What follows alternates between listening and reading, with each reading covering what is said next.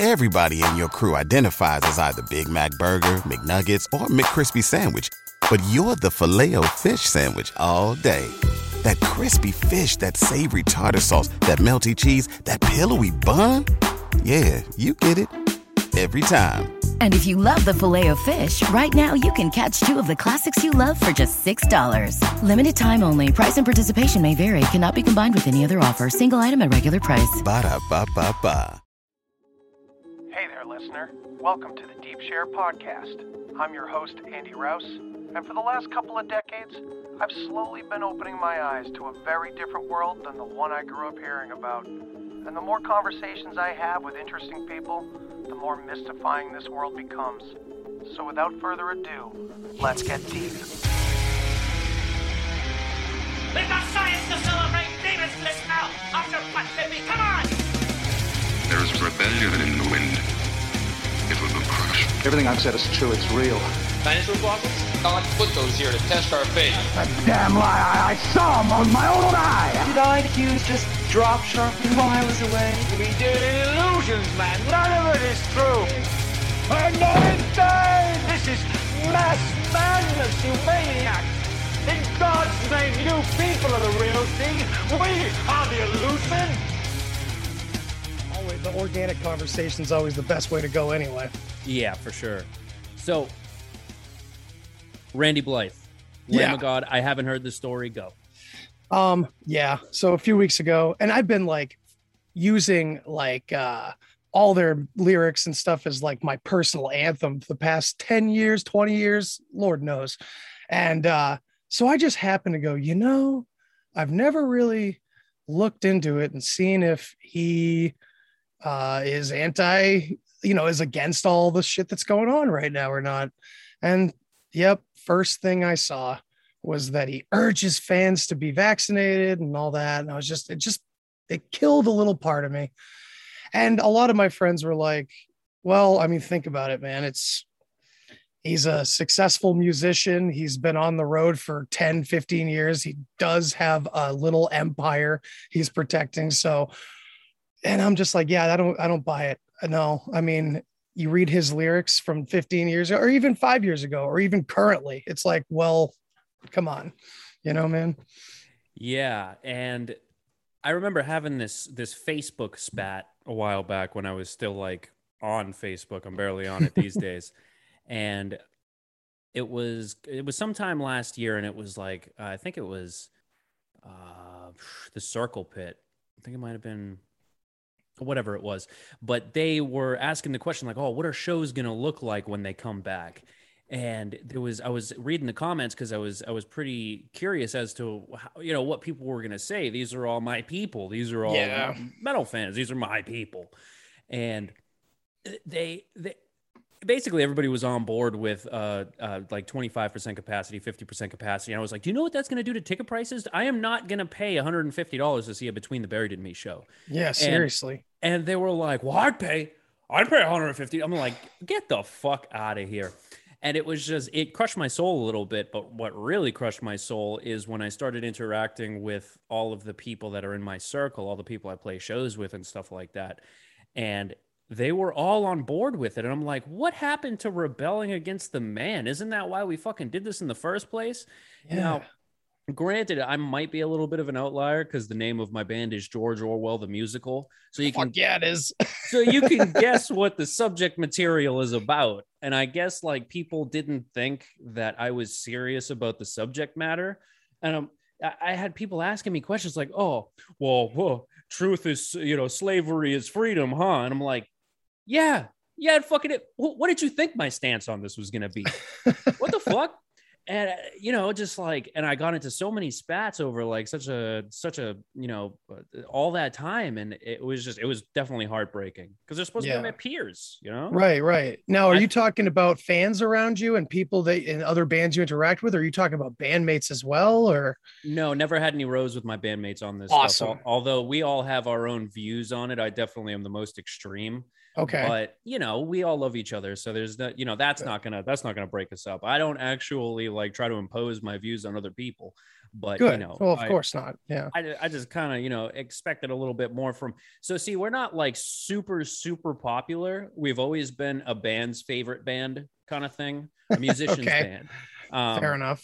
so we always like just try to play the most difficult shit possible so that you know any anyway uh yeah no so it was like it was other bandmates it was it was band members from other bands that we played with you know just in the scene and stuff like that Mhm. and I just like I guess I just had a higher expectation. I've I've heard people say the kind of the same thing about the punk scene too, you know, that they expected more out of those rebellious people. But you know, I guess I guess we were all let down. Maybe it's always maybe it's the same old story that we always see but this one's just a little bit more painful and a little bit more in our faces like you know you think back to all the people that are like refused is not punk because they sell music and it's just like oh my god so i don't know maybe we're getting lost in the drama of it but i don't know this one feels different Yeah, definitely does. It I don't know, man. It just it did it had a special kind of hurt. Um, but you Mm. know, I let go of all that shit anyway. I'm trying to live Hell my yeah. own life. Like I can't I can't be thinking about other people and what they believe. I mean, that's gonna come to our doorstep in a more serious way later. These people, if if they want to if they want to be sheep, let them be sheep. I don't know. Let them Mm. have cake, right? Yeah, look back to the old, you know, your heroes usually live too long and they become your, you know, the the enemy or whatever. And it's it's kind of true uh, in a way. And you know, you kind of have to let your heroes die on so. And it happened. It's happened to me like I feel in phases over time. You know, every time I turn around, a new hero kind of lets me down. So I've kind of stopped calling them heroes altogether, and just kind of guideposts in a way for certain time periods in life where you kind of resonate with certain people and that's all it re- that really matters is as long as you both or you resonate with something and take something away from it it doesn't really matter what ends up you know how it transforms eventually necessarily you know what i mean? Yeah, and I definitely spent um I spent like the last 6 months especially just really focusing on being centered myself and just making sure that if I if I am going to be more of a leader in the space and if people are going to listen to the things that I'm saying like I should at least be centered and and not be so because I, was getting very angry and worked up about a lot of stuff so I, I thought it best to just kind of like make sure that I've got my house in order before I start criticizing anybody else for what they think and feel. Because it's like life is entirely subjective. So you just got to let people do their thing and you can't get upset. Ab- I mean, the problem is is that the the way that people think, feel, and believe now actually have true political consequences. And and you know, I always joke about this, but I guess on a certain level, I believe it. You know, one day I'm getting taken away by a white van, an unmarked van. You know what I mean? Like I've just kind of. I've just kind of resigned myself to it because I could see that. You know, I could, I, I can see the writing on the wall. You know what I'm saying? Like you can see the censorship really. uh, You know, uh, it's it's becoming more and more towards. the- How can I say this? It's it's becoming more and more in your face and it's clamping down in different areas. Like we're not going to have rss feeds for very long. And then after they come for the rss feeds they'll come and st- start taking down websites. You know it's it's one thing at a time. Alex jones was just the first domino you know and nobody took it seriously at the time. Like i, I mean i love uh, alex jones so i don't really care. Um, but everybody was like good he should be taken down. I'm like well, do you even know what he was taken down for? And they're like, well, he was talking about Sandy Hook. I was like, yeah, but he's not even the Sandy Hook guy. He made Yeah. a comment once or twice. And He was the straw been- man. Exactly. And it may have been hyperbolic, but you got to ask yourself, why is that type of censorship coming down then and there in that place and time over that? You know, Right. like like I said, he he's not even the the Sandy Hook guy. And he he got taken down like that. And then, you know, Milo went down for something fairly minor and he was mm-hmm. scrubbed from the internet. And then you just got all this different stuff. And then once the medical misinformation stuff came out, I just had my YouTube channel removed for Yeah. for cyberbullying and harassment. no, neither of which That's I've ever done. creative. Yeah, I can't even imagine that.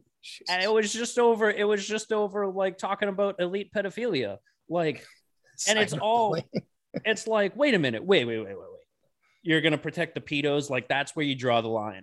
You know. well, I mean? yeah, dude. So, like, just to cut in real quick, I think it's funny. I like to talk a lot about the inversion that they put on everything. Oh, they, but uh, you know, there's just like this total opposite, and it's like when you see it, it's more of a them laughing in your face kind of about it, and I feel like that happens in this too. You know what I mean? It's like a total mockery when you can see it for what it is it's just disgusting, you know?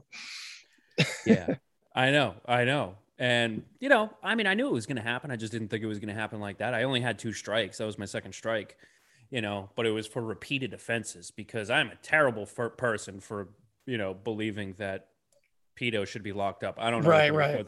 Whatever it was. Um, That's what I'm saying, man. Like they're going to protect the public from pedophilia by labeling whatever they want as like bullying and all that kind of stuff because they made that announcement recently about literally you know it's like mocking us because they brought up um basically some new policy or they're cracking down on child abuse on the internet or whatever. And it was this huge blanket move. And that's why we, we all look at it. It's like oh geez they're not going to be actually doing that. They're going to be just labeling it whatever they want coming from people like us Sure. And Apple is actually, they just had some pushback. I don't think they're going to go through with it, but they just had like some type of agreement with the government. I think it was that they were going to start scanning everybody's phones for child abuse. That's that's what I'm it. talking about. Yes. That's sorry. About. That's yeah, what yeah. I'm talking about. And um, I know that within that was included like a lot of cyber bullying and things like that, all these different red flags that could be kind of swept under one big blanket. And it's like, oh, how about that? And that's the game you take it one thing at a time. You know, there's that famous quote. It's almost like trite bringing it up on a conspiracy theory podcast because I'm sure everyone's heard it. But you know, first they came for the communists, and I didn't do anything because I wasn't a communist. Then they came for the Catholics, and I got what? It, and then they, and then eventually they came for me, and nobody stopped them because there was nobody left. Right. You know, who knows if that was actually a real quote, but it's a nice one.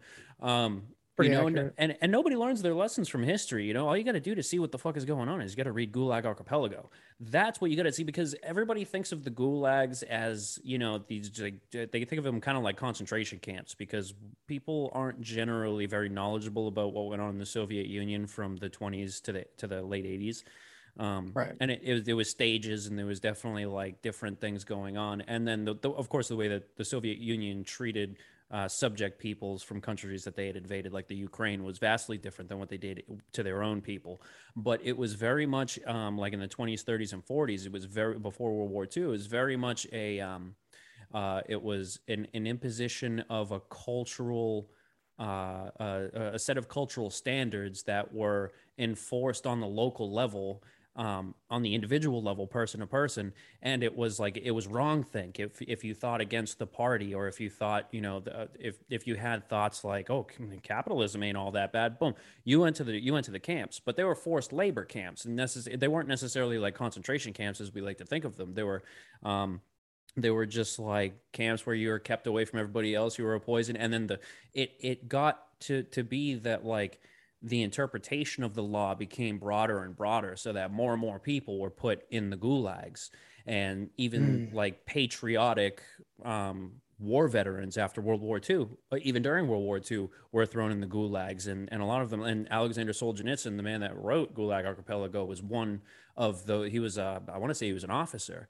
And it was just because he, he had some criticisms of the way that the war was being handled and, and uh, you know there's things like like if you thought maybe the government could be handling their uh, their uh, their their agricultural policy better, you know, because they didn't have good farming equipment, you would get thrown in the gulag. You know what I mean? And that is like basically what we're facing. We're going to face a new version of it, but party wrong think. You know, I mm. could have seen if they removed my YouTube channel for medical misinformation because I talk about things that are considered medical misinformation because they contradict the CDC and the WHO regularly.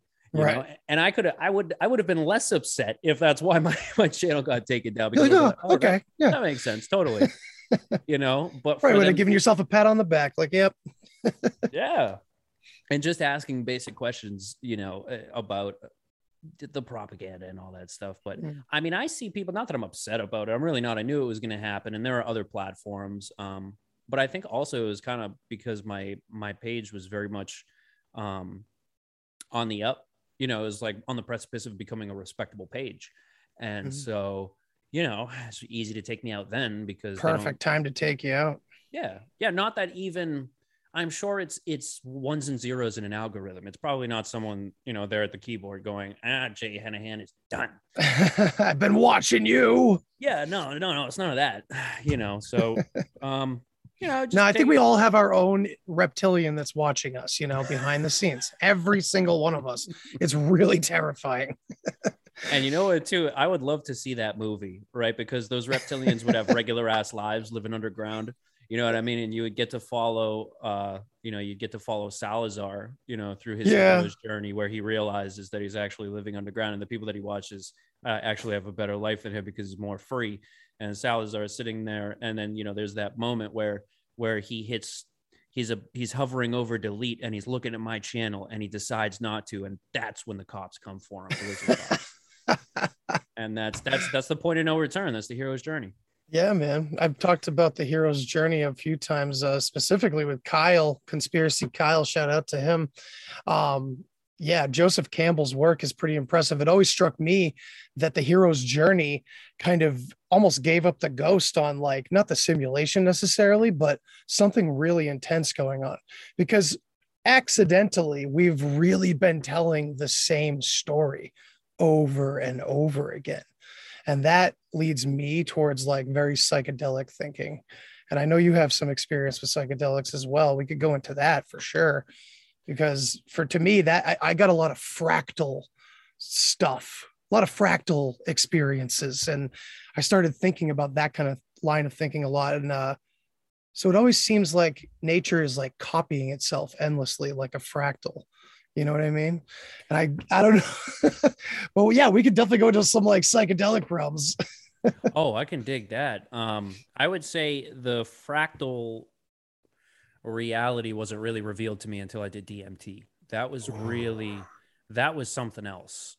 Uh, because I was hanging out with my friend. We were watching some music videos, actually watching Julian Lage. You know who Julian Lage is, the, the jazz artist. No, but I'll have to you'll have to send me a link. I will. So incredible. I actually that was the last concert I saw at the uh at uh the Sinclair in Cambridge. It was the last concert I saw before the shutdown. And I was just so incredibly thankful that I, I I got to see that because he was he was even better live than he is on his albums. Like oh, because like the tone on his guitar oh my god, the tone on his guitar. I had never heard such a precise tone of of a guitar live. You could hear if he Oh, if he touched the fretboard, you could hear, you know, his fingernail scrub up against the, you know, the steel of the string because it was that he pl- he plays so intentionally and so carefully um, and so perfectly that he can have that type of um, you know attention, that type of gain on Mm. his on his setup. Yeah, that's crazy. That reminds me of like Tosin Abasi, kind of like that perfection. Oh yes, so Seeing I him saw, live was cool. I saw what's his partner's name? Is it Juan or is it Jose? Jose. Jose. yeah, I, saw- can't remember his last name. Cabrera, Cabrera or something. I can't Yeah. remember.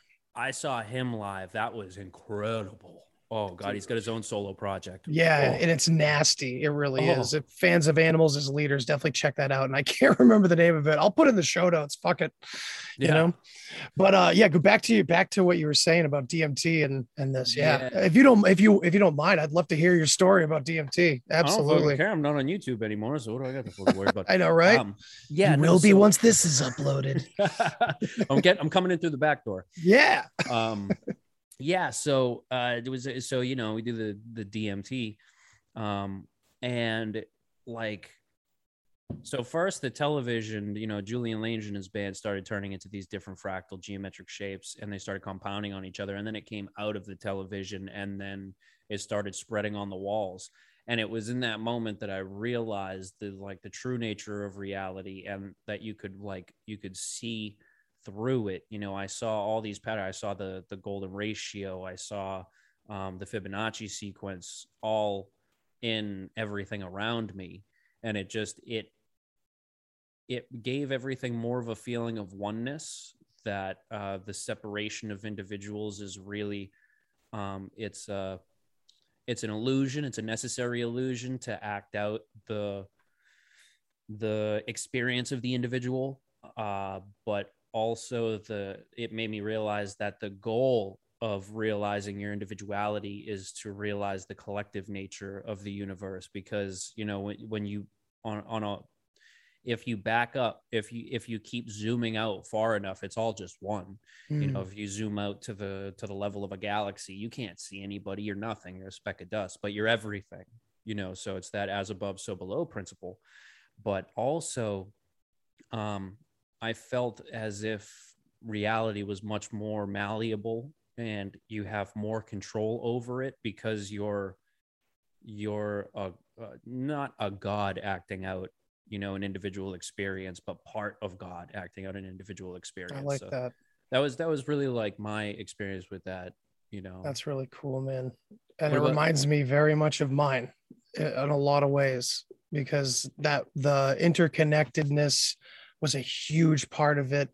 I had a overwhelming sensation if you will of everyone i know all around me. And it was getting like like a like a group hug almost.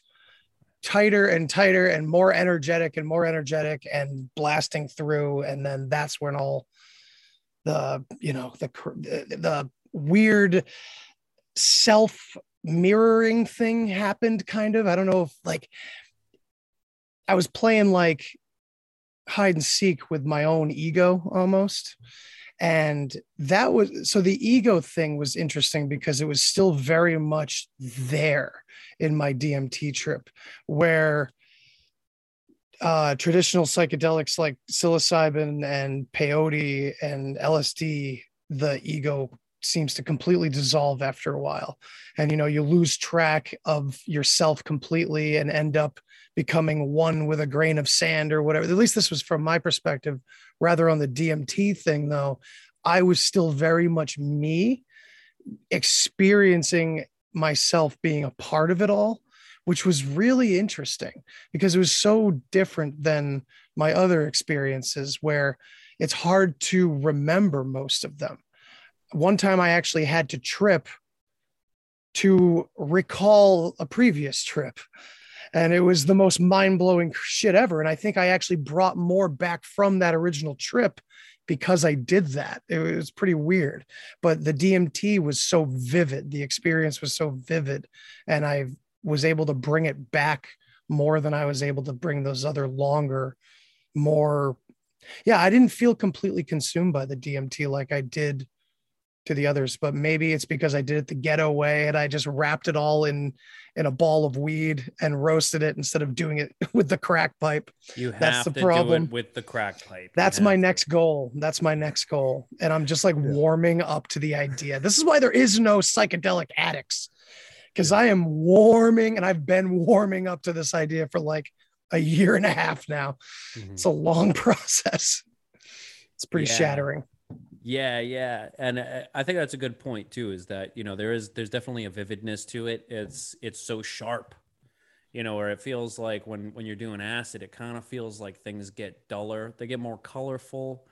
Um, the sensations are are uh, they they're enhanced. They're very much enhanced.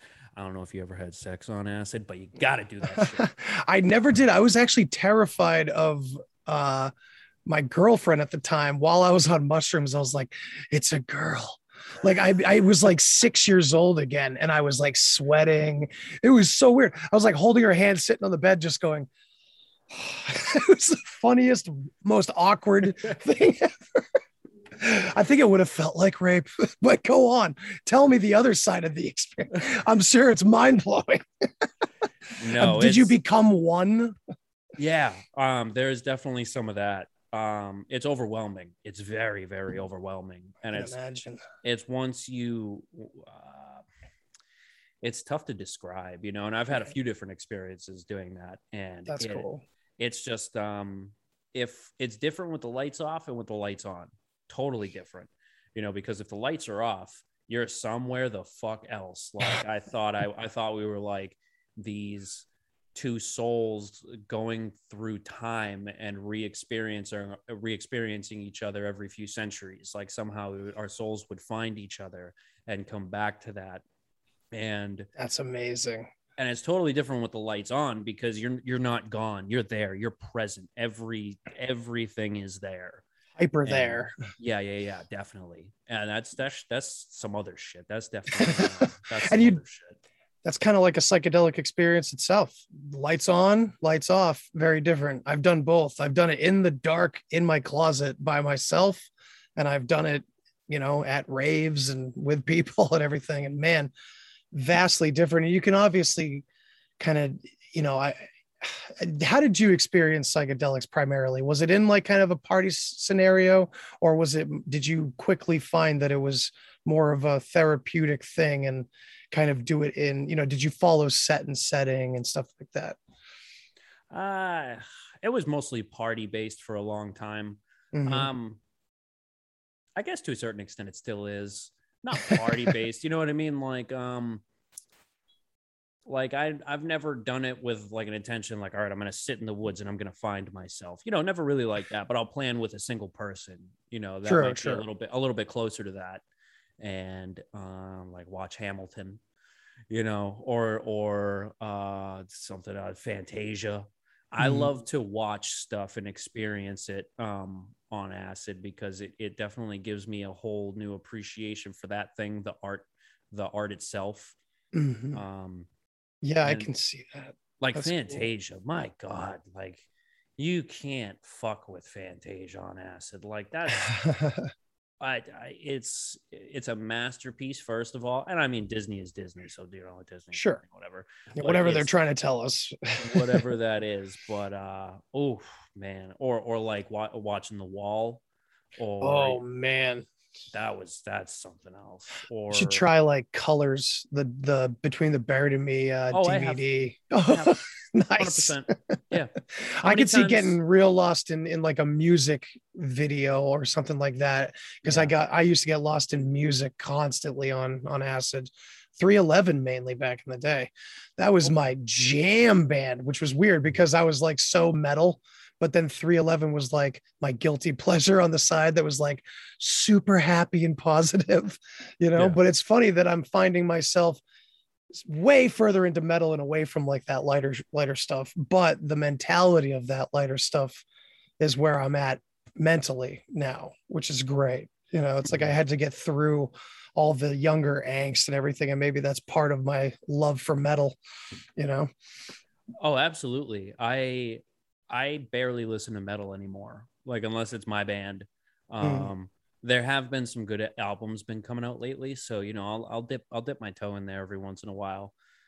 Uh, but I it's you know these days it's just like folk and country and indie and jazz. I mean it's always a lot of those have, have always been there. The the country folk is more of a, a newer kind of uh a, a- definitely a new style for me listening Mhm. to it, but uh, a lot of that had to do with like taking real voice lessons, you know, and I started learning about, you know, this this whole other side of music because I mean, I could always scream, I could always pull it off, but I felt like my my uh, my singing was missing something, and I wanted to be able to sing without being like, yeah, can you just drop that auto tune on there? You know, I didn't really do that all that good. I didn't want to have to do that anymore. right Uh, but you know that that really like gave me more of a sense uh, that music isn't it doesn't have to be so one dimensional. Not that metal is entirely one dimensional. There's a lot that goes into metal and it draws from a lot of different styles. But if, for the most part, it's it's in your face aggressive because oh absolutely fucking metal is. Mhm. And the older I get, the less I listen to metal. But I Mhm. still love it. You know what I mean? One of my favorite shows of all time was the first Sounds of the Underground at the Tsongas Arena here in Lowell. Um, and dude, it had everybody. yeah who was headlining that one Oh my god, I think it was like five headliners. Basically, it was it was like Unearth, who I've met most of the guys in Unearth. They're yeah me awesome. Too cool. those They're guys were so, cool. friendly so cool Yeah, I have a great story about Ken Susi. I'll try to tell after this. If I can nice um and you know that was lamb of god unearth uh i want to Killswitch probably. No there was no Killswitch no. No Killswitch. Oh, no man. but it was norma jean every time i Fuck die. yeah. Fucking fear before the march of flames. Oh Um, wow. I haven't heard that name in a while. That's awesome. oh, oh my god. That song um uh you should have oh, what the fuck is that The I shark don't know. That, the shark that got her was an efficient killer. You know, one of the- yeah, dude.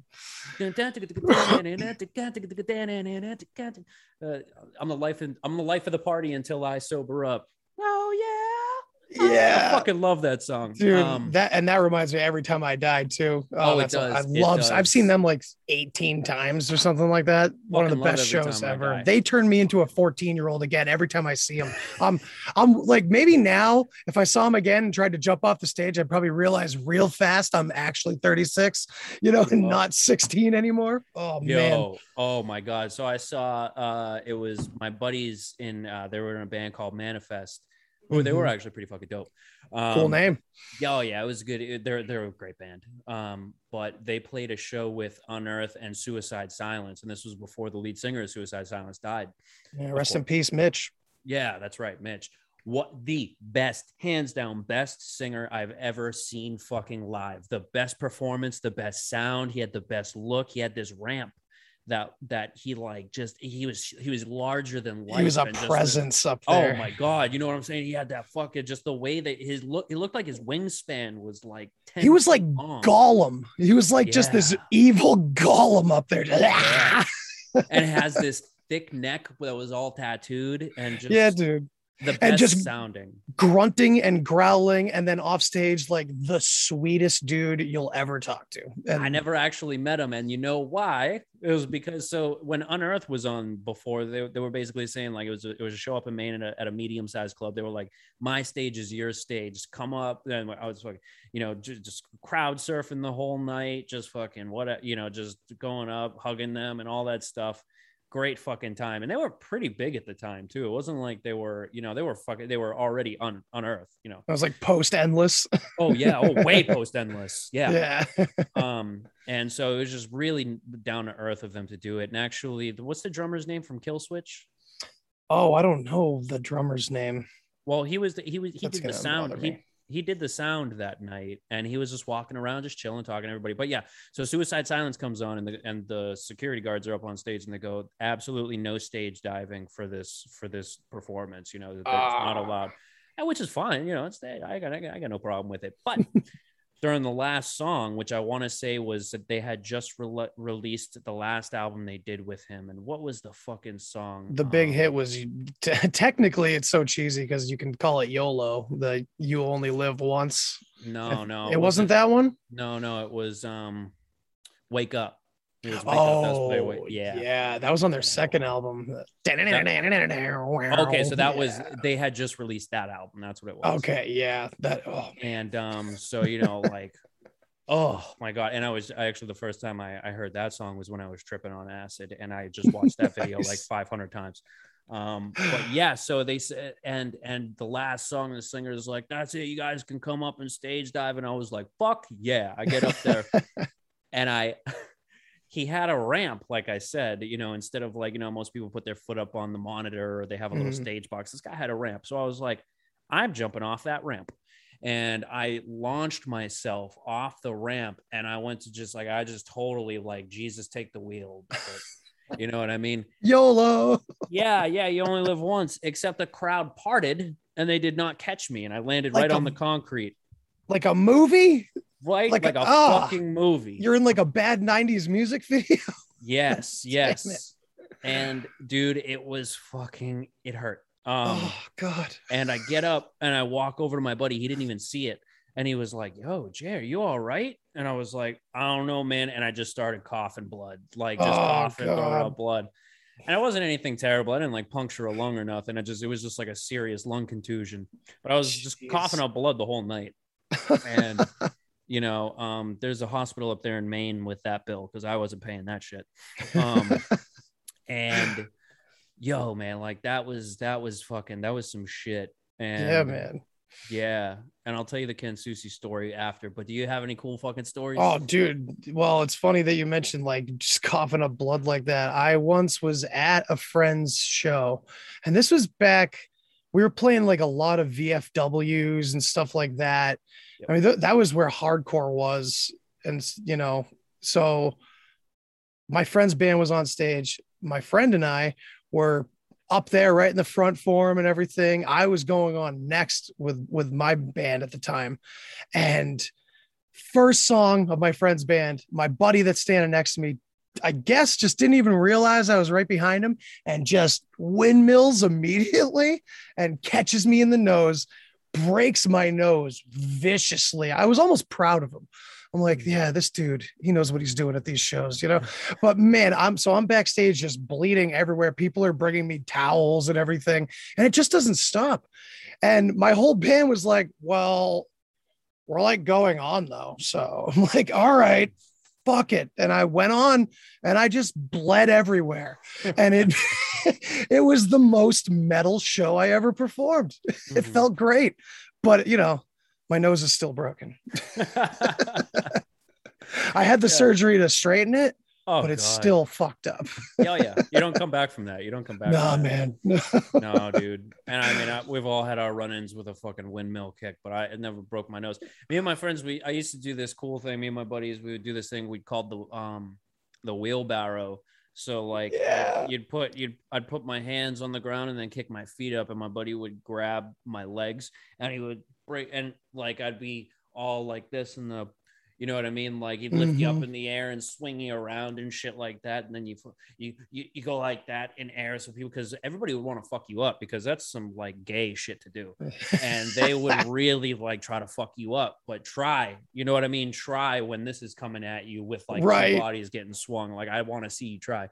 Um, oh, that's man, awesome. Was, yeah, man, and yeah, going to Slayer, man, it was one of the oh, most vicious pits I've ever seen. And like, this was a time in at the Palladium in Worcester, where Worcester, Mass, where uh, there was this dude at every show, and he was like seven five, and he had hair down to his ass, and he was a brick shithouse, and he was in the pit all the time, just pushing just standing and pushing, like just one of those giant dudes that couldn't really mosh or anything, but he would just do that. And him and this tiny little dude just going at it all night. And oh my God, Slayer was just another. But yeah, we came out bloodied and bruised out of that too. And it was always like a badge of honor back then. I can't even imagine doing that anymore.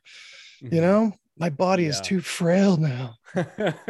I know, man. I like it and the last show that we just played i mean i i get kind of like you know i get into it and i was watching a video from you know uh, we played a show maybe the month before down in revere and i'm watching it and i'm just like man i'm getting out of breath. I did have too much to drink you know this part isn't as strong and we, we, it was only like a 25 minute set so and we we made a couple of mistakes and i was just like i set the guys down. I'm like listen at the next practice this next show we're going to play since it, we, were, we were headlining this particular show and we uh i was like look it's a 40 minute set.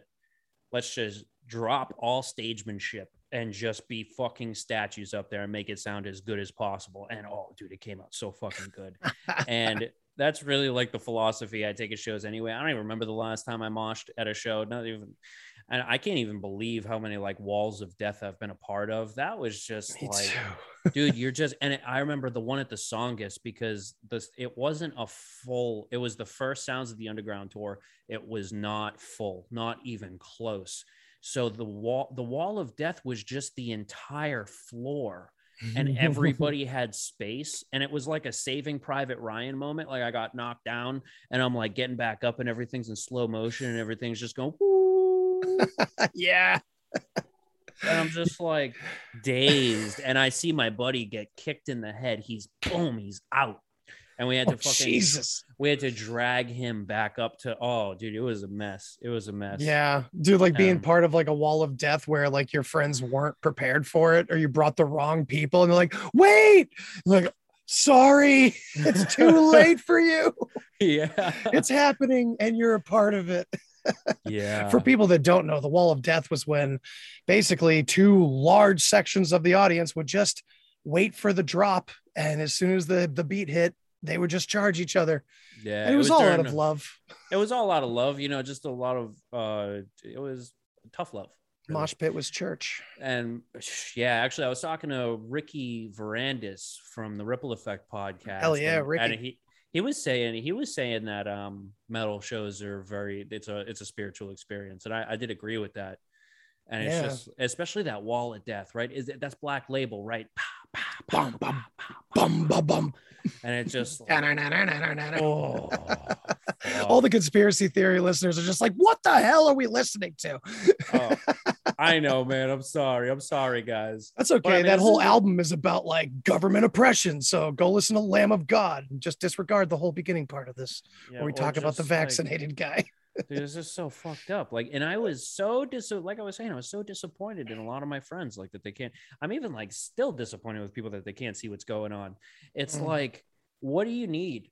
You know, it's like, do you need a like? I don't, I don't know. Like, do you need the microchip in, in order for me to finally say like I told you so?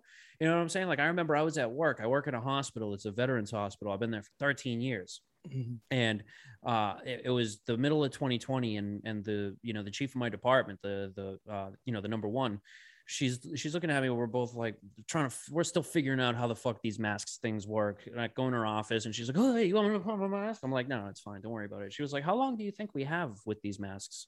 And i was like this is a forever thing. Like you know that right? And she was like no no it's just you know until we get through this. I was like no trust me it's a forever thing and uh, later on, you know, she, they had mandated the flu shot, and this was the end of last year.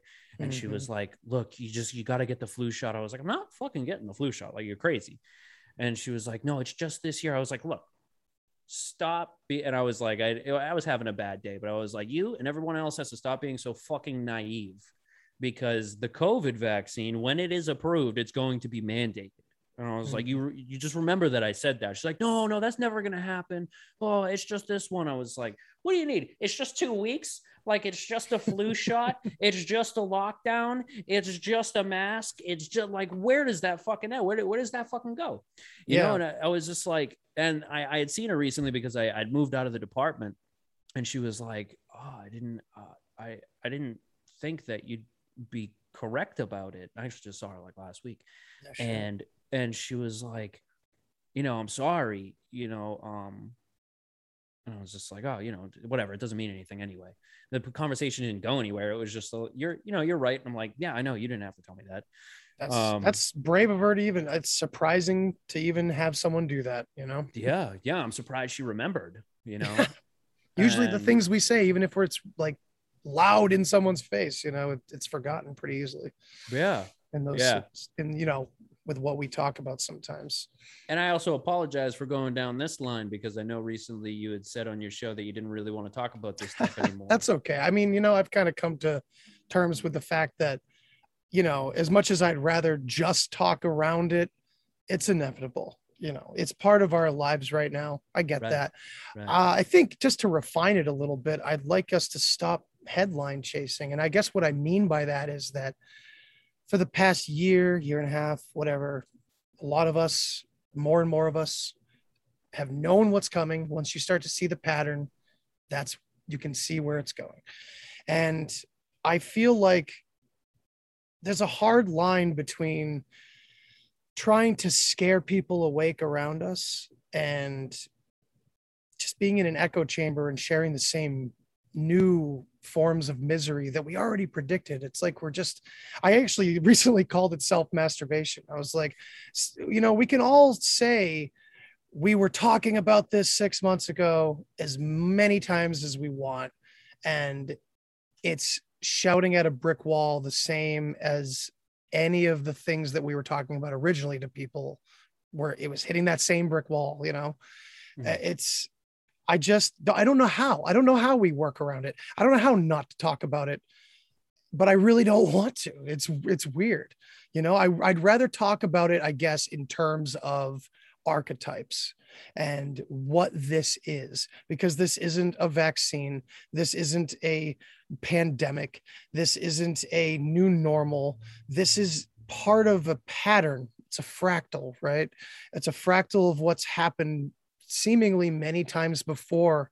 And the more we dig into our history, oddly enough, it's becoming more easily accessible. Um, we're finding more and more of that theme of this repeating cycle of weirdness and corruption and some sort of deception that none of us really understand. yes. Yeah, yeah, no, absolutely. And I, it takes a really good grasp on history to be able to pattern recognize history and to see that there's always a precedent. You know, it's it's rare that something truly unique and new happens. And especially for if you were to say like the controllers or whatever that group of people is, the deep parasites, state, super cloud parasites, parasites. Yeah. That's a good one. They are very uncreative. And the same shit, they play the same games. It's the same script. It's barely refined. Granted, they have a very good grasp on psychology, but it's only it's only a psychology that's that is effective. Everybody in your crew identifies as either Big Mac Burger, McNuggets, or McCrispy Sandwich, but you're the filet o fish Sandwich all day that crispy fish, that savory tartar sauce, that melty cheese, that pillowy bun. Yeah, you get it every time. And if you love the filet of fish, right now you can catch two of the classics you love for just $6. Limited time only. Price and participation may vary. Cannot be combined with any other offer. Single item at regular price. Ba da ba ba ba. Active on a small group of people. Well, I mean, not a small group of people. On on the, the, the majority of people, it's like sixty five percent just boom, just buy it. Like you know, like the Milgram experiments. Sixty-five yes. percent of the people will kill someone if they believe an authority figure tells them to. Right. And it's it's ha- this has already happened. Like, how can someone look at a vaccine passport and not see a yellow star? You know what I mean? It's not, or or or to see a heretic, or to see a witch, or to see it's this, or to see a a communist. You know, in our midst. You know, it's the same thing that's been going on forever. Uh, maybe yeah. it's because I've read Machiavelli, you know, The Prince. Maybe it's because I've, you know what I mean? Mm-hmm. Maybe it's because I took history class seriously enough to dig into it on my own right. because you know basically what you get in school is a bunch of crap. But i did have a, a few good teachers uh, and i remember specifically one teacher i one teacher i had i i was uh, like you know i was just reading this in the new york times. He was like yeah you don't really have to read the new york times. I'm like what are you talking about? It's the fucking new york times. And he was like it's mostly just bullshit you know? And i think that was the first time i heard a teacher swear. And I was like, dude, what are you talking about? Like, what what do you like what do you watch like fox news? And so this was uh, this was the bush years you know and when we were all liberal right? Yeah right. And, exactly. Um and it, it, was i was like oh what do you do? You watch fox news? He's like no it's bullshit too. And i was like then what? Cnn and i was watching cnn at the time. He's like cnn it's all bullshit. I was like well then what can you read? He was just like you just have to recognize the patterns you know, he's like the closest thing you can get to truth right now is the Christian Science Monitor. I was like, oh, okay, well, Christian. I've not heard that term before. Oh, it's just it was a it was a news publication. Oh, oh, okay, okay. I never followed him up on it because I was just kind of like I didn't give a shit anyway. But um, it's it's it's the patterns. You're you're totally totally right on that. It's it's these these patterns that just keep repeating themselves. And what was it Twain said? You know, history doesn't repeat, but it does rhyme. That yeah, shit like that. that shit repeats. You know, mm. Uh, you know what I mean? It's like, well, it's interesting that he said rhyme, and a lot of us have been digging into all the like the sound frequency stuff that that has been coming out, you know, and mm-hmm. that resonates with the past as well, and and some of the ancient methods that might have been u- being used and utilized by you know, uh, utilizing sound frequency to move heavy objects or things like that. And it's funny that he says it rhymes because I'm finding more and more of that that line of thinking is is really central to everything. The frequencies and all that the energy and maybe it's tied to electric universe theory and all sorts of other yeah. things you know? Yeah yeah yeah like uh like michael talbot right? The electric yeah electric universe yeah. Did he write he also wrote was it i know he wrote holographic universe. Holographic universe that's what yeah oh, no, but he the but the thing is is holographic universe and uh electric universe I once said on a podcast that you can put them on a sandwich together and it's delicious, you know, and yeah. they go to, they go well together. The holographic model with the, um, no one talks about the holographic model though. No one really talks about his work in that area. I don't know. Uh, it reminds me more of my psychedelic experiences than any other topics you know what i mean because if anything dissolves the self it was you know a metaphysical encounter like that you know what i mean So, what do you think of this conspiracy theory that the the uh, the the tuning um, that the the tuning standards were deliberately changed from okay, so it's it's A above middle C is tuned to four 440 instead of 432, and that somehow the Nazis and the Rockefellers were involved. Actually, no, it wasn't the Nazis. It, it, somehow the Rockefellers were involved in it because that was in the late 1800s, early 1900s and there was a couple of different possibilities. I think the French wanted 438. Um, these guys wanted 432. 440 was the. I mean, uh, 432 was the original. These guys wanted 440. Is that yeah? 432 is the. Was the 432 is like the the good one that we have Yes. moved away from supposedly yeah and so like i i i've experimented with a little bit you know and it's it's nice because it's a little flatter you know and so it's a little easier to do some songs a little diff- more difficult to do other songs but Mhm. I mean i didn't get any type of feeling from it mostly because like i'm i'm, I'm an intellectual person before a spiritual person anyway Mhm. but um what what are your th- thoughts on that do you have you dug into that at all I haven't dug enough into it to really say one way or the other what I think. Like, I don't even know what do they say is the uh, public reason for even bothering having that conversation at that time. Uh, Okay, I don't. so I'm not even familiar. It's totally an academic and a bureaucratic decision to have a standard so that every Oh, piano okay. is made you know with the same tuning and that you know you That's can go fair. to an orchestra you know someone can can play in europe and then go over although tuning your shit from 440 to 432 wouldn't be that difficult anyway Right. um but to have a standard you know it's a very academic bureaucratic thing like you know these guys these bean counter mu- musicians you know these guys that go to berkeley and then never release an album in their life kind of guys the guys that yeah. You know those up kinds of as audio engineers in a giant record label, if at best sometimes. Yeah. yeah Um, okay, so that okay, that gives me a little bit more of a frame of reference. So that makes sense because to me, it's always like they'll give a public facing reason that can be looked into and it's legit. Fine, a standard makes sense. That's that's totally fair. But underneath it, there's usually something weird going on. And that does seem to fit pretty pretty well. And it, it's something that clearly was able to be hidden really well for a long time because not a lot of us have a lot of access to technology up until recently really in our own homes that we're constantly able to like tune into that shit unless you're a musician you know and and you're spending a lot of money. And now it's like everything's diy everything's cheaper. We can have more access to knowing these things. And so it's it's weird how things are starting to kind of come to fruition as we advance enough to kind of get there in that way where like maybe we're now prepared to kind of uh, investigate those kinds of of stories because of what we understand on an individual level about these these sciences you know and like i said a lot of interesting people are talking about how sound and frequency can be used in so many different ways and a lot of it's very spiritual but a lot of it's very grounded in scientific evidence and things like that you know so it's pretty interesting Yeah. And I guess 432 hertz is supposed to uh, resonate with the with the natural frequency of the Earth because that's, that's the the natural resonance of the Earth. But even that explanation is is a little strange too because it's like st- that's still A above middle C. You know what I mean? That's still like, you know. So I've I've been a little torn on it. Um, Well, here's in, something interesting, and this this kind of goes into the same conversation I had with uh, Dananaki Dan and and homie Romy from the Rising from the Ashes podcast.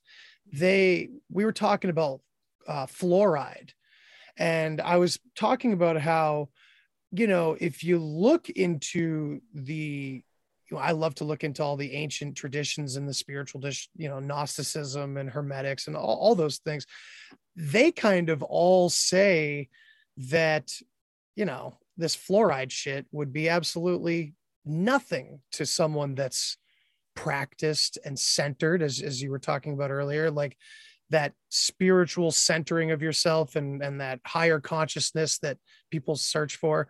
This is one of those attributes where, like, fluoride, something like fluoride isn't going to stop you.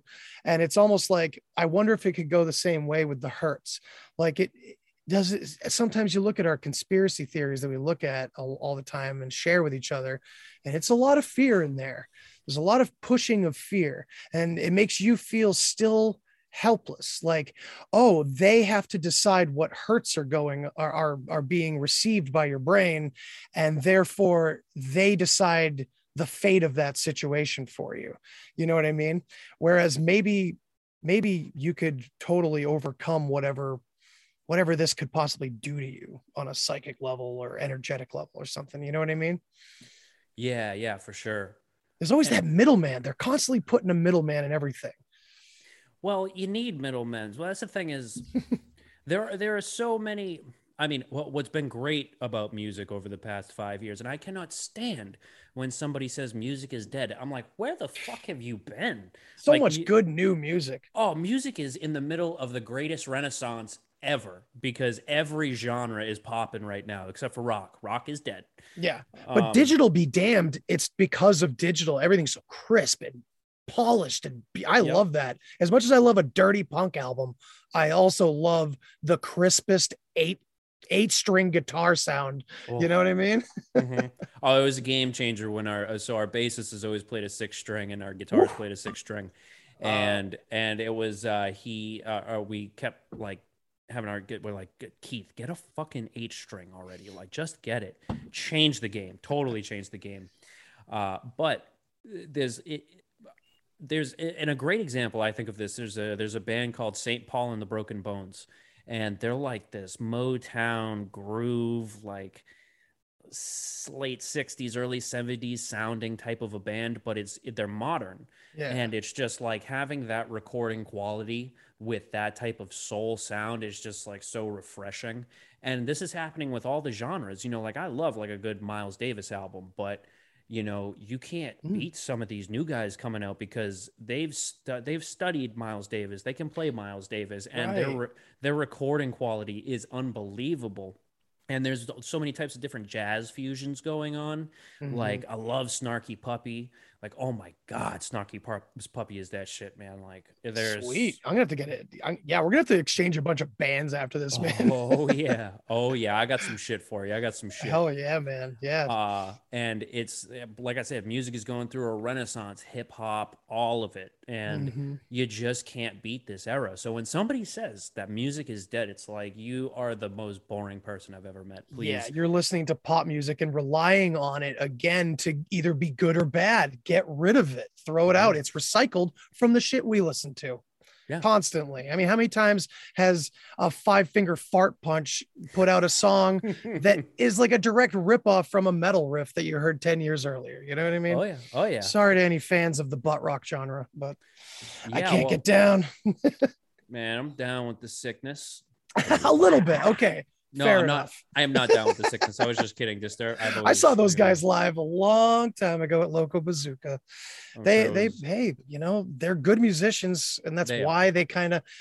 And even though they were, for instance, just not ever heavy to begin with, a lot of our, a lot of the bands we grew up listening to that kind of get a little softer and everything over time and they get more polished and and a lot of us metalheads at an younger age at least me i was always so angry at those bands and I used to always just be listening to the first two albums of like every band I loved.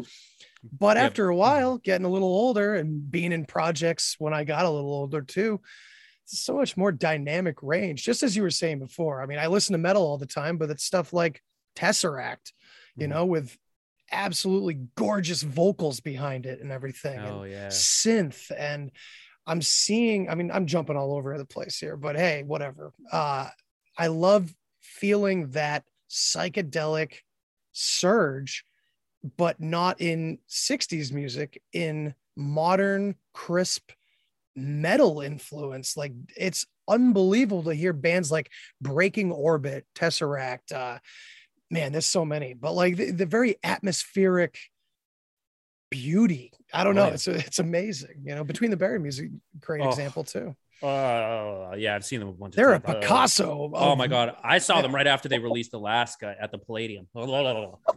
um, Oh That's my, my favorite album. and you know what? I saw this meme uh, not too long ago. It said, "You remember that time David Draiman was in the studio recording Down with the Sickness, and his mom came in and beat his ass." Hey, you remember that whole fucking middle part? No, mommy, I'll be.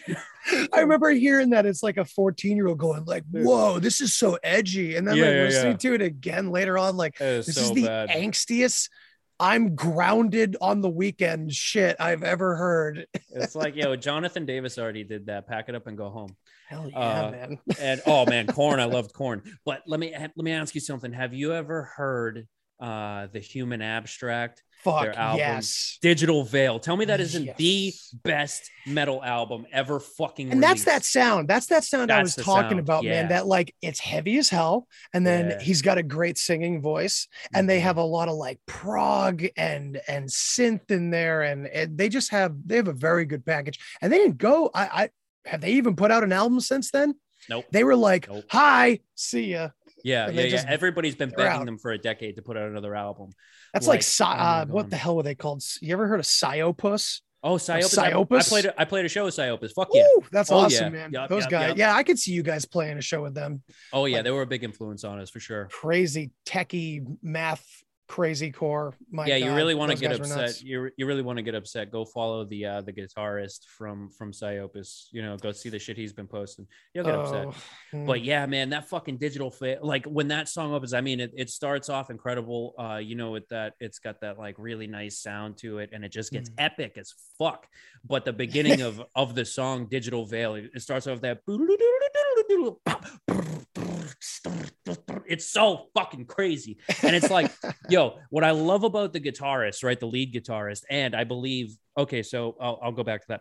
The Sure. guitarist, like, he's fucking shredding the whole time, but it's melodic shredding. I've never heard anybody do it before because he's shredding while the singer is singing the clean vocals, but it just works so well. And the rhythm guitarist is doing something incredibly difficult that I couldn't even ever play. You know what I mean? And it's just like that's the bass line is like the rhythm guitar is playing something that some of the most mastered fucking guitarists wouldn't even be able to play. But Dude. so the Human Abstract puts out their first album, Nocturne, and it was fucking great. But if you go back and listen to it now, the production quality on it is a little, and the singer's a little annoying. But um, that's whatever. Um, and then they put out Midhaven after their lead guitarist left. And I can only imagine that these guys in Digital Veil, I mean, uh, in, in the Human Abstract, are the most difficult people to work with. This has to be the case. probably Um, prodigies. Oh yeah, all of them, all of them. Yeah. And so the singer, I mean, the the lead guitarist leaves, and it was very obvious who wrote all the songs because that album was a steaming pile of shit. it's like when DL left Acacia Strain. Oh, exactly. Fucking. Oh, oh my god. If you want to talk about a band live, Acacia Strain. Oh, oh my god. Oh, yeah. Oh my god. You know, it was so dope. Lives is is the ring of the rings of Saturn. That was fucking brutal. My son loves Rings of Saturn. My No three and a half shit. year old loves so Rings cool. of Saturn. It's awesome. Oh and then god. the faceless, he's watching like Alex Rudinger Yeah. solos and shit. It's I think. I saw- start him young, right? I saw so my buddies they're in a band called Pathogenic. I saw them play. I know pathogenic. No shit. So the, I the think drum- I know one of them, but I the don't drum- remember why I know one of them. so the drummer the drummer for pathogenic he is the guy that records all of our music he played drums on 2084 Did he used to own his own studio? zen beast audio yeah yep yep I I'm think I'm putting the pieces together from a very fragmented past. Hit too many hit times in the head Oh, yeah, during those pits. too many whippets man you know what can you do yeah, exactly. um yeah and so i saw pathogenic play with it was the faceless rings of saturn and um who the fuck uh headlined it was oh i'm blanking on their name right now i'm gonna remember when we get off but they're fucking incredible too that was such a great show but like anyway um so for digital veil they brought back the original guitarist and Mm. then they got a new singer and who just wasn't annoying, who knew his fucking role. Like you're not the center of attention, but you're gonna, you know, you'll do. And they did it. They never really like. I mean, they always did like a verse, chorus, bridge kind of a structure with a lot of modifications, yeah, which is what was going on back then. Yeah, but they. I mean, they did it very tastefully. Um, Absolutely. they didn't you know but that's what i always loved about metal is that it was unstructured in, in many ways and that's like the way that we play it's pretty much it's it's riff to riff to riff to riff and we do callbacks but we don't do like a proper verse chorus anything like that Absolutely. Best but uh this like that singer but what happened with these guys is that their singer wanted wanted to um he wanted to spend more time with his girlfriend because they were on tour and you know he never saw her i guess. And he wanted to work on his uh he had like a techno project that he just wanted to work on. And i'm just like you literally had magic in a bottle. Like you Mm. literally had one of the greatest things to ever touch the face of the earth. And everybody's been begging you for a decade to get back together and you just won't man it's That's just like sad. that's there's a bunch of bands like that too. yeah Um, shit, I'm blanking now, but I was just thinking of one when you were saying that. Uh, oh, Northlane from Australia. I mean, well, they're together. I shouldn't say that. I'm I'm being a bad fan. They have a new singer. They're very successful, but the singer, the original guy, left. I think he went to college and he was doing his own thing, and his voice was destroyed for like multiple times and just couldn't hack it Mhm. and people were begging him back and it's like well you know he can't Yeah. really he's at least pursuing his own dreams kind of like the guy uh, from Veil of Maya did the same thing he left Right. to and now they have a new singer and they're they've the both those bands have kind of gone more towards that like I hate to say whiny kind of infusion with metal and I'm not trying to be derogatory about it but yeah it's like this weird fusion of not pop punk but this very whininess with metal sometimes it's got just its doesn't fit it's got its place but you know Hmm. Underoath did it that's it that's else true do it. yeah it. was Underoath's thing kind of you know let them have it um and one singer that destroyed his voice but still fucking made it work was the guy from daughters he just Yeah. did it different it just like got weird have and cool. you, have you heard their newest album? I think it was released in 2018 Like a- 2019 yeah i that did and I, was I saw it i heard it on a whim too. I just remembered them by seeing it. I'm like oh god they put out something else? Oh god. Like and it was bizarre band. so bizarre and i i saw i heard uh, a buddy of mine had seen them live after they dropped that album. It was like dude i don't even know what happened. Like it was just the weirdest shit like the dude was just like he was deep throating the microphone and there was blood and it was just like a show and yeah man you know They, oh, uh, Fur Yeah. Beach, that song, that first song on their first album. My friend and I destroyed his mixer one day because we were drunk and put that song on in his sound booth, wicked loud, and we just Mm. went nuts. yeah Accidentally broke his mixer. Oh my man. god. You know what's great too is finding some shit from your old old like the you know your your early days. My, Mhm. we we first when we were like 14 15 we got a uh we were in a band called Schmog which is like it was an acronym for all of our names but it's uh, a, a couple of the original members of the band that I'm in we were in this band also Mhm. and uh my buddy had a it was an eight track re- digital recorder and he found it recently and i was just like oh no. And then he put it put it like a bunch of stuff online and he was like he just took he took my vocal track and he put it all the way up turned everything down and he put a post up and he's like that's jay. And i was just like oh my god. It was so mean. i wasn't even the singer i was the backup singer. It was so horrible. But like yeah i remember one day we thought we were uh, if you did something you erased like the whole track like all, Mm. all the tracks and he, he thought he pressed it and so he broke all the buttons trying to stop that from happening Oh, and that was God. that was the last session with that well i mean Oh man, my guitarist, drummer, and bassist wrote a song one day and they were so overjoyed with themselves. And I wasn't there at this practice. I was at like a, a family gathering at my house or something. They invaded it. They just came there. They had to show me the tape that they had just recorded. Turns out my bassist had left it on the top of the car when they were on their way over. So just something right out of a movie. They never found the tape. mhm. And they they did recover some of the song, but it was never what they originally had recorded. oh god So Yeah. devastating. I know, I know. And it's in the early days when like you can't for whatever reason you can't remember some of the shit that you write. Like it, Mm-hmm. anything that I write these days, you know, it's it's I don't know, it's just second nature. So I'm not gonna I'm not gonna forget it. Right. You know, yeah. but- exactly. We were like 15, 16 at the time, Yeah. playing the little local clubs around here. But dude, you know it's it's funny. uh, This whole time we've been mainly talking about music and just our love, and we've been like pouring out our love for music and enjoying this conversation. And it's maybe this is the key. Maybe what needs to eventually happen, we just wake up as many people as possible and then stop talking about all that other shit. it would be nice. I mean, I don't think that's going to happen. I'm a little bit more Not right now. but um, I am very much like I'm a I'm a real I'm I'm I'm very much more optimistic about than I used to be, but only on an individual level.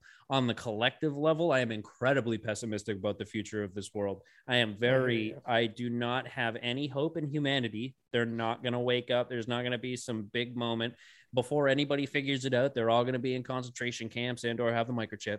And it just that, that's just how it is. You know what I mean? But that's not why we were put here. Like I really I read a lot of Philip K. Dick and one of his books. Nice. Do you read any Philip K. Dick? I love. I haven't read him in years, but I love him. I love a it- lot of his stories. You know, What was the last uh, what was the last book you read? Valis. Valis. Oh my god. Okay, so Valis is a three-parter. Did and you know and that? I, I and also I read that a good five, ten, probably ten years after I had kind of read a lot of his science fiction and Right. let it go and moved on and then read Valis because I had heard about it from like conspiracy theorists. I'm like, yes. Whoa. so that was like he did three books that were that were doing that um that that was like autobiographical like that and the third one was radio free Albemuth and it was just so good oh my god it was so good but his idea for that Made a really that- bad movie out of it too. did they Yeah, it's it's it's it's still the story, but it's not very good. yeah It's poorly well, made. i mean it wasn't until after i, I mean total recall blade runner was great um Mhm. the, uh, of course like minority report was great even paycheck was good with um Paycheck.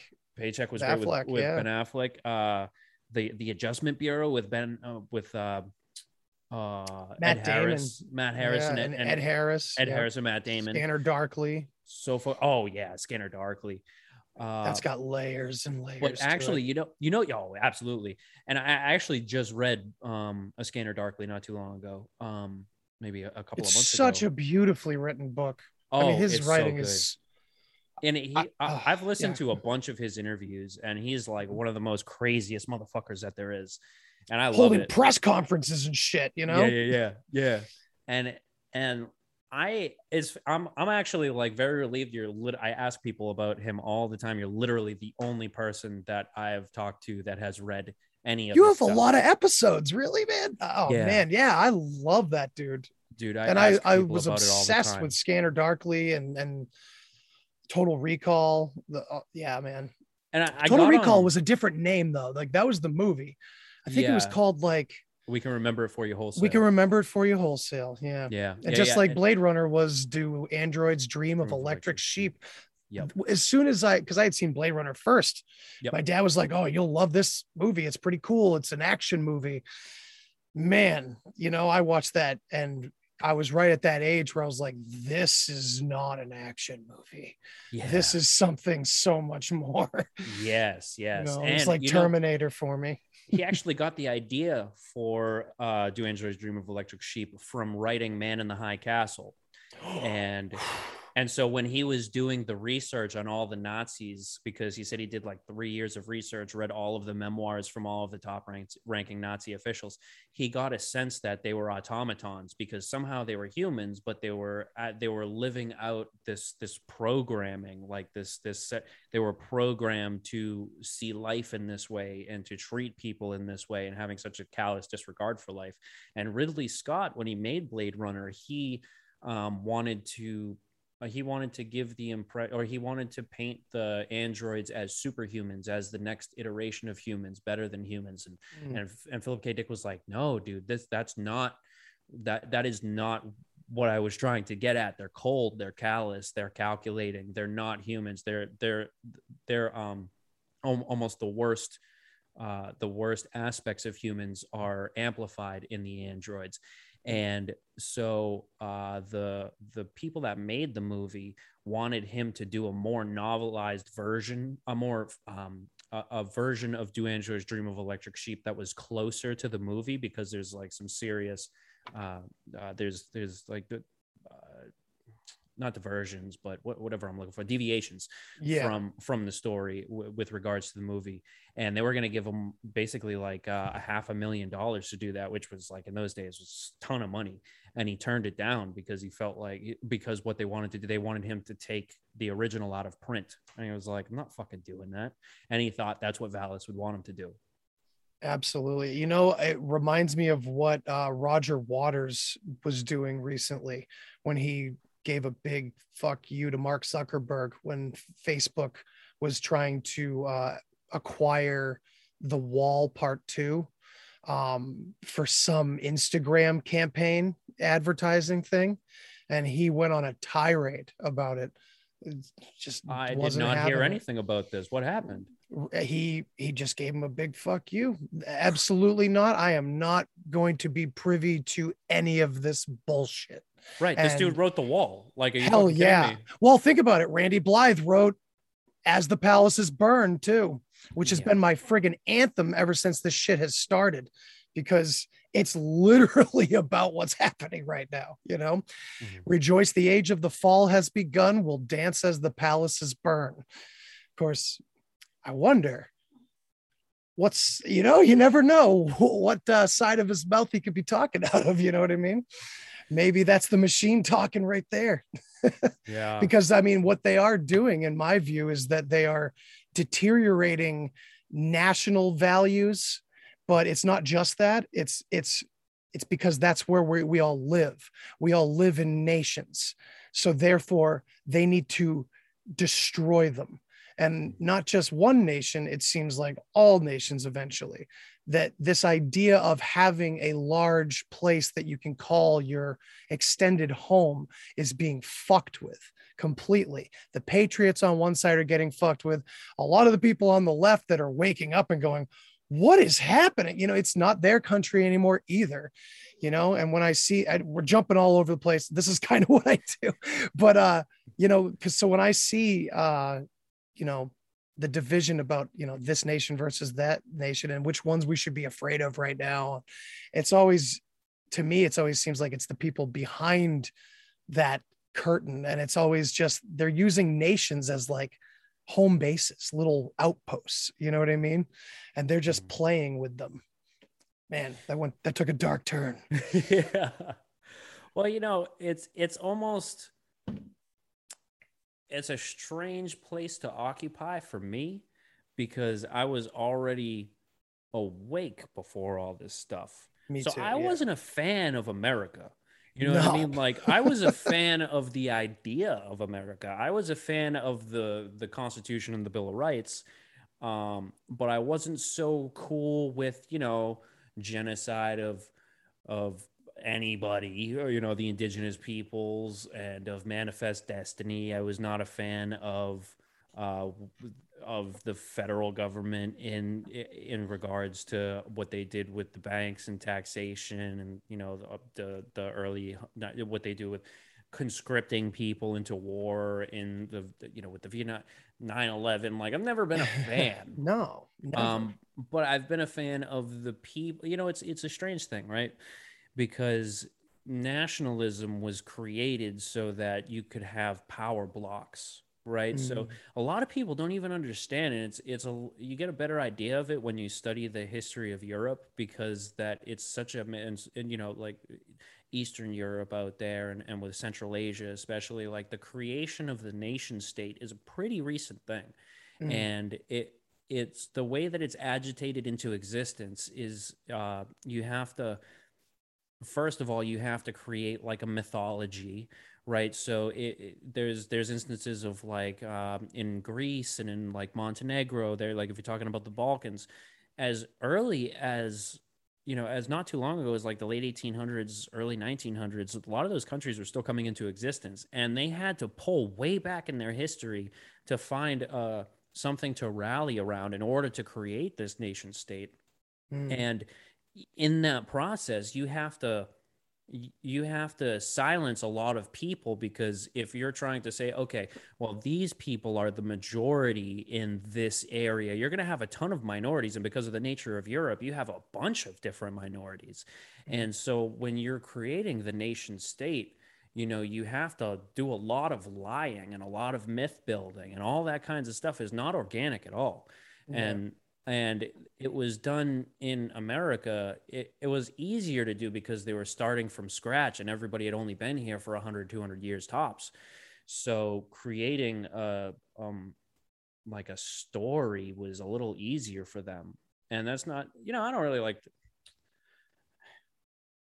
It's ask me on a Tuesday how I feel about the founding fathers It's different how I feel on a I Thursday. gotcha. I'm you know with what I mean? you, brother. I'm you right know? there with you, man, because you hear things I don't know. It's so bizarre because I always get on those those threads about us always being owned by the crown and eh, none of it being separate. And then you look at 1870 and 1871, where you know DC became a sovereign nation and it all became a corporation and all that. It's just, or the when was the when were the good guys here? You know, were right. they the ones that wrote it? Maybe I'm starting to come around to that idea again.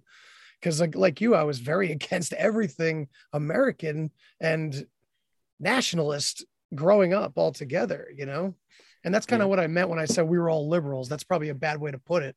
But during that time period of 9-11 and everything, it was sure we had a Republican administration, so maybe that's why, but we were all kind of at least independent thinkers were rallied against that kind of side of things and those of us that were a little naive i guess at the time to the the two party system maybe were still one still kind of back and forth you know that rage against the machine thing where it was kind of leaning towards the liberal side of everything you know psychedelics hmm. that was a big part of it you know so it's yeah. it's been weird and speaking of it.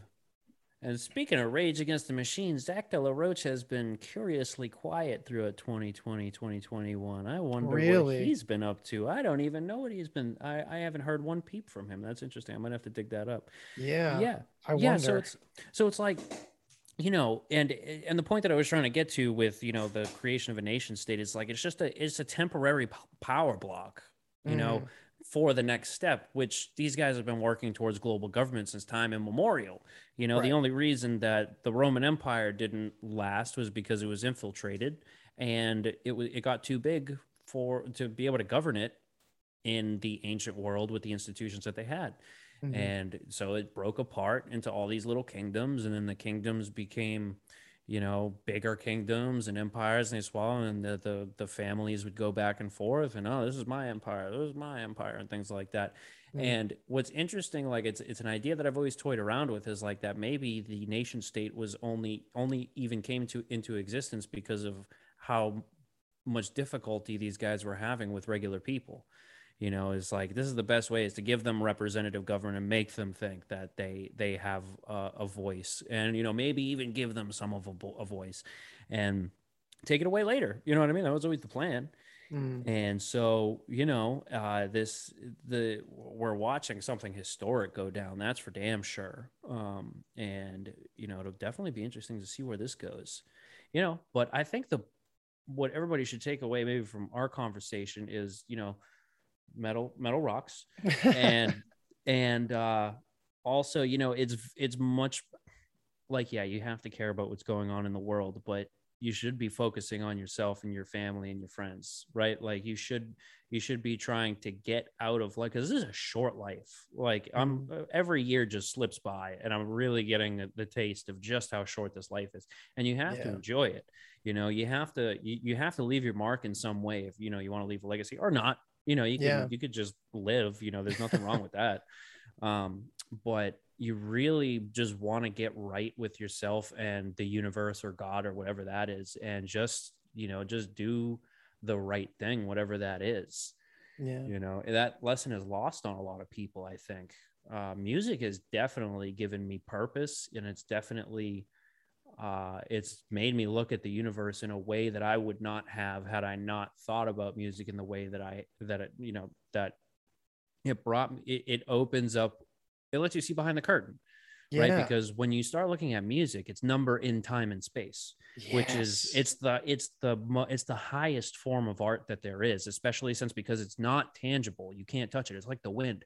You can't see the wind but you can see the effects right? Mhm. so music you you can't you can't see i mean you can see it live but it's supposed to be experienced auto, uh, audibly anyway Right. and and it it really like it's it's right if you're looking at a painting or something like that or a sculpture it's right there in front of you and it it doesn't change Mm. right but music is a journey it's um, a lot like motion pictures in the sense that it tells a story or, or you know like of course like you know uh, fiction uh, you know fiction yeah. but uh, that's the most beautiful thing about music is that it's it's it's using it's using math and sound frequencies to change your vibrational state and your mental Yeah. state and your spiritual state and all that. And like i think it's the most beautiful thing is the it's like god's greatest gift to humans. And it's it's something that you know of course like i connect with very personally Mm. but if people were to look at their own experience in the same way that they experience music i think they get a better idea as to how they should live their life because life is is is beauty in motion just like music you know That's a beautiful, beautiful way to put it.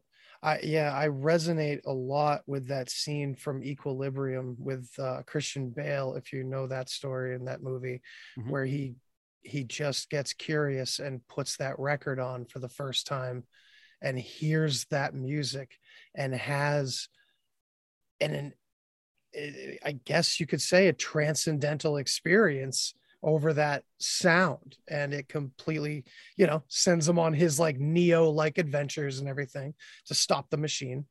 And to me music did that for me as well. At a young age i guess because of the style of music that was resonating with me that loud aggressive music i got to witness um isolation from quote unquote popular people whatever that meant that was a trap that we all got sucked into by Hollywood and the movies and everything because there were no popular people. My friends were popular with me and vice versa. You know what I mean? Mhm. So, but everyone around us were listening to music that to me was just repeating over and over again. And it was uh, the same, everyone was wearing the same style. I, I don't know. It's weird because people have said the same thing about metal to me, I guess. But there's something different about corporate music than any style of independent music. It doesn't have to be metal, it can be jazz, hip hop, blues, country, whatever. But there's such an obvious difference. And it's interesting when connecting with people that can notice it because not everybody notices that difference, I don't think, you know?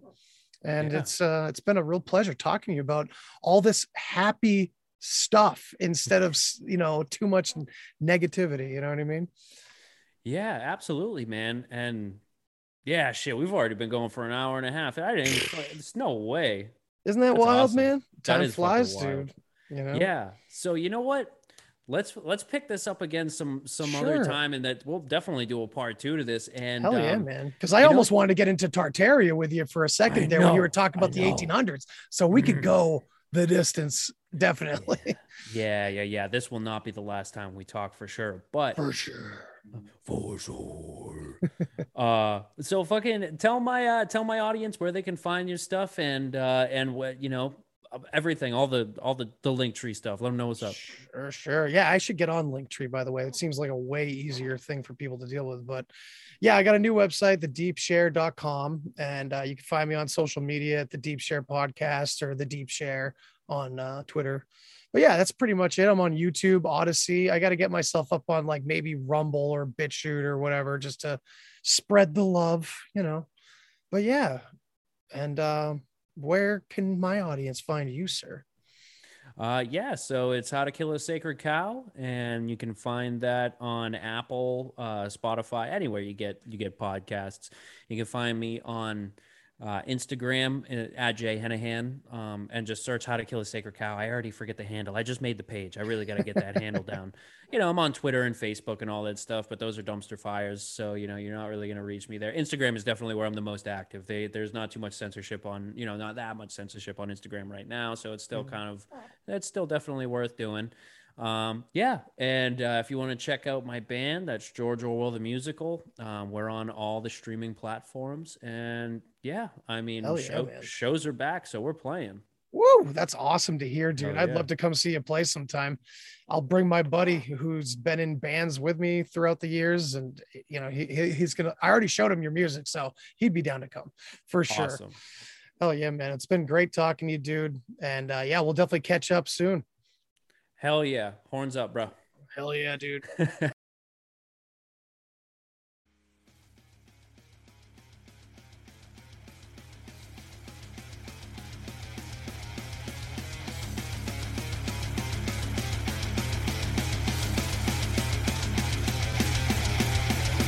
Thanks for listening to this episode of the Deep Share Podcast. If you want to hear more, then hit that subscribe button. Follow me on all the social places and remember, think for yourself, but don't always believe what you think. Till next time. Human sacrifice, dogs and cats living together, that's hysteria. Enough, I get the point. you have meddled with the primal forces of nature. and you will atone. What do we know? What do we know? If I know what we know, then I can tell you what we know, and if someone else knows, okay?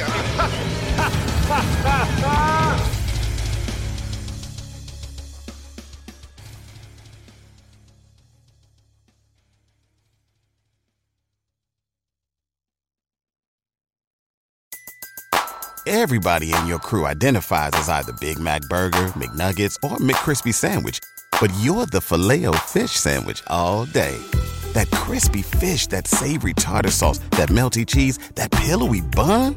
Yeah, you get it every time. And if you love the Filet-O-Fish, right now you can catch two of the classics you love for just $6. Limited time only. Price and participation may vary. Cannot be combined with any other offer. Single item at regular price. Ba da ba ba ba.